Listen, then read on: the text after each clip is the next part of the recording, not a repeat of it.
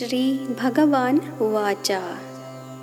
कुतस्त्वा कश्मलमिदं विषमे समुपस्थितम्। अनार्यजुष्टम् अस्वर्ग्यम् अकीर्तिकरमर्जुना।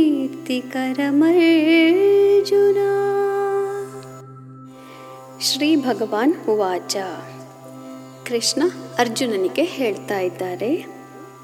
ಕುತಸ್ತ್ವ ಕಶ್ಮಲಮಿದಂ ವಿಷಮೇ ಸಮುಪಸ್ಥಿತಂ. ಈ ಒಂದು ಕೆಟ್ಟ ಕಶ್ಮಲ ನಿನ್ನ ಯೋಚನೆಗಳಲ್ಲಿ ಹೇಗೆ ಬಂತು ಅರ್ಜುನ? ಕೃಷ್ಣನಿಗೆ ಆಶ್ಚರ್ಯ ಆಗಿ ಹೋಗಿದೆ. ಅರ್ಜುನ ಯಾಕೆ ಈ ರೀತಿ ಯೋಚನೆ ಮಾಡಲಿಕ್ಕೆ ಶುರು ಮಾಡ್ದ? ಕೃಷ್ಣನಿಗೆ ಒಂದು ಹೆಸರಿದೆ ಕಪಟ ನಾಟಕ ಸೂತ್ರಧಾರಿ ಅಂತ. ತಾನೇ ಎಲ್ಲವನ್ನು ಮಾಡಿಸಿ ತನಗೆ ಏನು ತಿಳಿಯದಂತೆ ಮಾಡ್ತಾನೆ ಅನ್ನೋ ರೀತಿಯಲ್ಲಿ. ಅಂದರೆ ಈಗ ಅವನು ನಾಟಕ ಮಾಡ್ತಾ ಇದ್ದಾನೆ ಅಂತ ಅಲ್ಲ, ಅವನಿಗೆಲ್ಲ ಗೊತ್ತಿದ್ರೂ ಕೂಡ ಈ ಗೀತೋಪದೇಶದ ಮೂಲಕ ನಮಗೆ ಸತ್ಯವನ್ನು ತಿಳಿಸೋದಕ್ಕೋಸ್ಕರ, ಈ ಬ್ರಹ್ಮಾಂಡದಲ್ಲಿ ಅಡಗಿರುವಂತಹ ಈ ಸೃಷ್ಟಿ ಮತ್ತು ಭಕ್ತಿಯ ಸತ್ಯವನ್ನು ನಮಗೆ ತಿಳಿಸೋದಕ್ಕೋಸ್ಕರ ಈ ರೀತಿ ಮಾತಾಡ್ತಾ ಇದ್ದಾನೆ ಶ್ರೀಕೃಷ್ಣ. ಇದು ಏನಿದು ಕಶ್ಮಲ? ನಿನ್ನ ಬುದ್ಧಿಯಲ್ಲಿ ಬಂದ್ಬಿಡ್ತು ಅರ್ಜುನ? ಅನಾರ್ಯ ಜುಷ್ಟಂ ಅಸ್ವರ್ಗ್ಯಂ ಇದು ದೊಡ್ಡವರು ಅಥವಾ ಒಳ್ಳೆಯವರು, ಬೇರೆಯವರಿಗೆ ದಾರಿದೀಪವಾಗಿರುವಂತಹ ರಾಜರು ಮಾತಾಡೋ ಅಥವಾ ಮಾಡೋ ಅಂತಹ ಕೆಲಸ ಅಲ್ಲವೇ ಅಲ್ಲ ಇದು. ಅಸ್ವರ್ಗ್ಯಂ ಕ್ಷತ್ರಿಯರಿಗೆ ಯುದ್ಧದಲ್ಲಿ ಅವರು ಗೆದ್ದು ರಾಜ್ಯವನ್ನು ಅನುಭವಿಸಬೇಕು.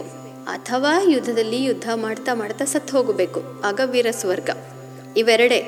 ಯುದ್ಧವನ್ನು ಬಿಟ್ಟು ಓಡ್ ಹೋಗೋದು ಅಥವಾ ಸೋಲೋದು ಎರಡೂ ಅವರಿಗೆ ಮಾರ್ಗ ಅಲ್ಲವೇ ಅಲ್ಲ.